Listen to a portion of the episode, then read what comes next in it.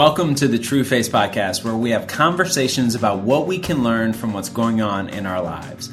My name is Robby Angle, and I'll be your guide as we learn how to increase trust and experience grace.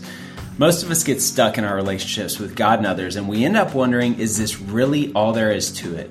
True Face equips you to experience deeper relationships with God and others, equipping a growing group of men and women with a toolbox of teaching and experiences to help you experience the peace and the freedom of the original good news. So, some of you know our new podcast is coming out weekly, and this is one of those shorter podcasts where I get the honor of sharing with you some things that I've been thinking about. In this season of transition out of a decade into a new decade, I've been processing a lot of these things, and you can capture those, you can find those on the podcast, on YouTube, or on our blog. But we have been doing a weekly email, super short, as a blessing that captures some of these things we're going to be talking about. And the best way to get on that is go to trueface.org, scroll to the bottom, sign up for our once a week short emails. And we hope they're a blessing to you. Let us know what you want us to talk about, what you want to hear, and uh, as your group is also re engaging in the new year, your small group, we've got a really cool four minute free assessment that will help you identify areas of your small group or of your leadership of your small group of opportunities to take your small group to the next level. So go to thecureforgroups.com or trueface.org do that quick four minute assessment and let us know if that's helpful for your group identifying opportunities for improvement as we want to help you connect relationally and grow spiritually. And a lot of you are doing that in small group, cell group, life group, whatever you call it. But today, I've been thinking about wisdom, and I want to share some of those thoughts about wisdom. And it really starts with a question that we assume is true, but a lot of us uh, might question with people in our lives. And it's the question of do you want to be wise? We know that the Sunday school answer, we know the wise answer is to say, of course.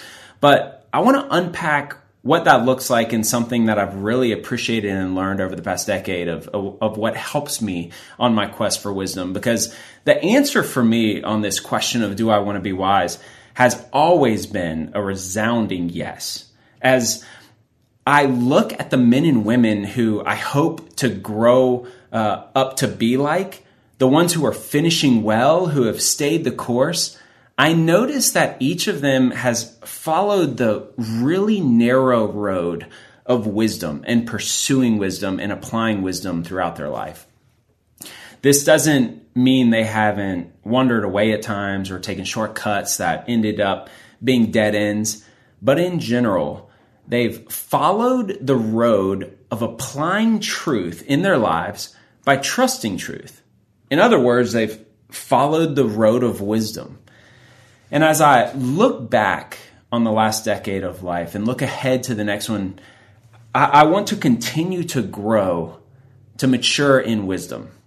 I see this in scripture. Uh, Proverbs 1 7 says, The fear of the Lord is the beginning of knowledge. Fools despise wisdom and instruction. James 1 5 says, If any of you lacks wisdom, let him ask God, who gives generously to all without reproach, and it will be given him. In Proverbs 8, 1, 8 11 says, For wisdom is better than jewels, and all that you may desire cannot compare with her. We want wisdom but again, as we look around and as I look in my own life, have there been seasons where I'm not really pursuing wisdom, that I'm not leaning into wisdom? And as I reflect on seasons where I've done well and not well at this, uh, one of the biggest learnings has been that finding a cheat, what differentiates whether or not I am engaging in a life of pursuing wisdom, and it's this the single greatest cheat code for wisdom has been, and I hope will continue to be, asking those that are ahead of me on the journey for wisdom and direction.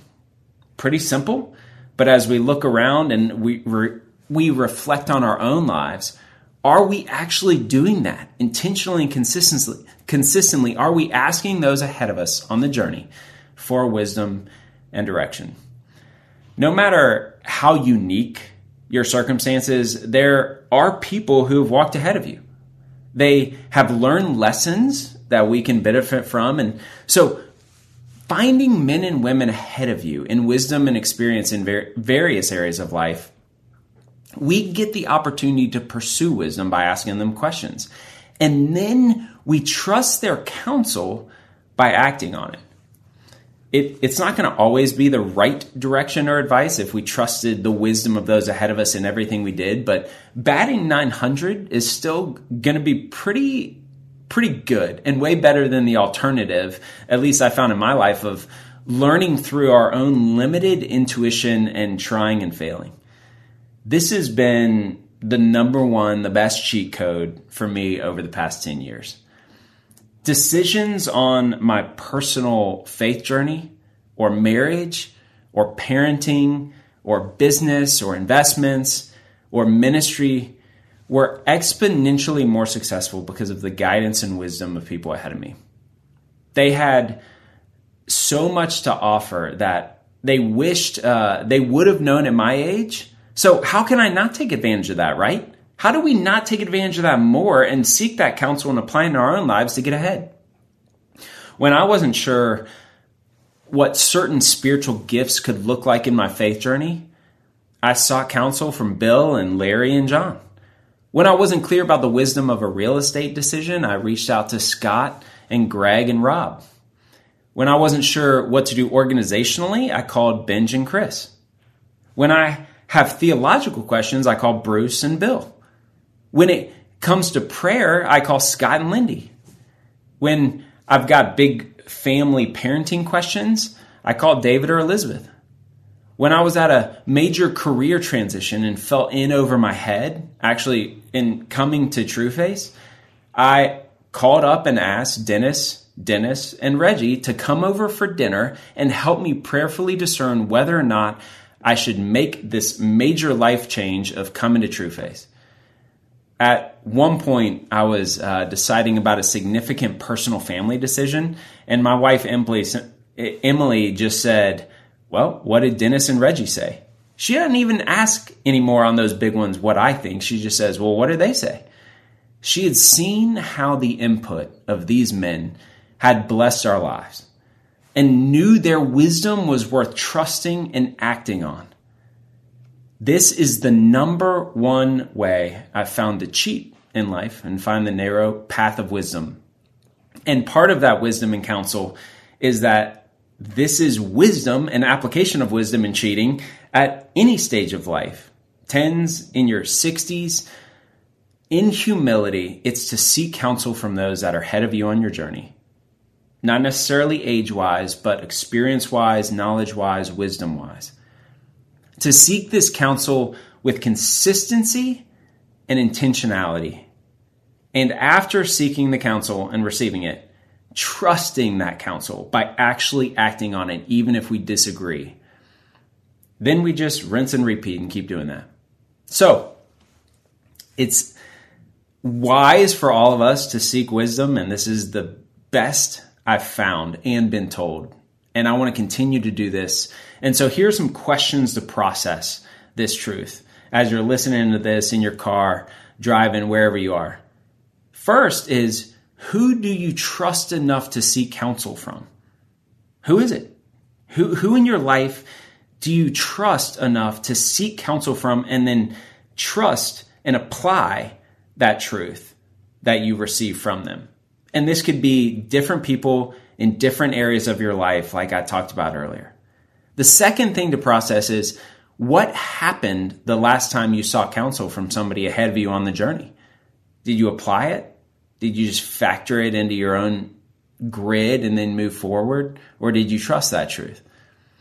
And third, start thinking about what are the gaps in your life where you don't have go to people to reach out to, from parenting to finances to investment to big decisions to career to your ministry to your faith journey. And how can you start filling those gaps? How can you begin reaching out to meet people that you look up to and trust, or to to be intentional and consistent with people in those gaps in those areas in order to have them to call to pursue wisdom in those areas before you need to make those decisions or take a stab and learn it on your own. I th- I have could not be more blessed for having those men and women in my life to seek counsel from and to trust the wisdom that comes with hindsight in their own life.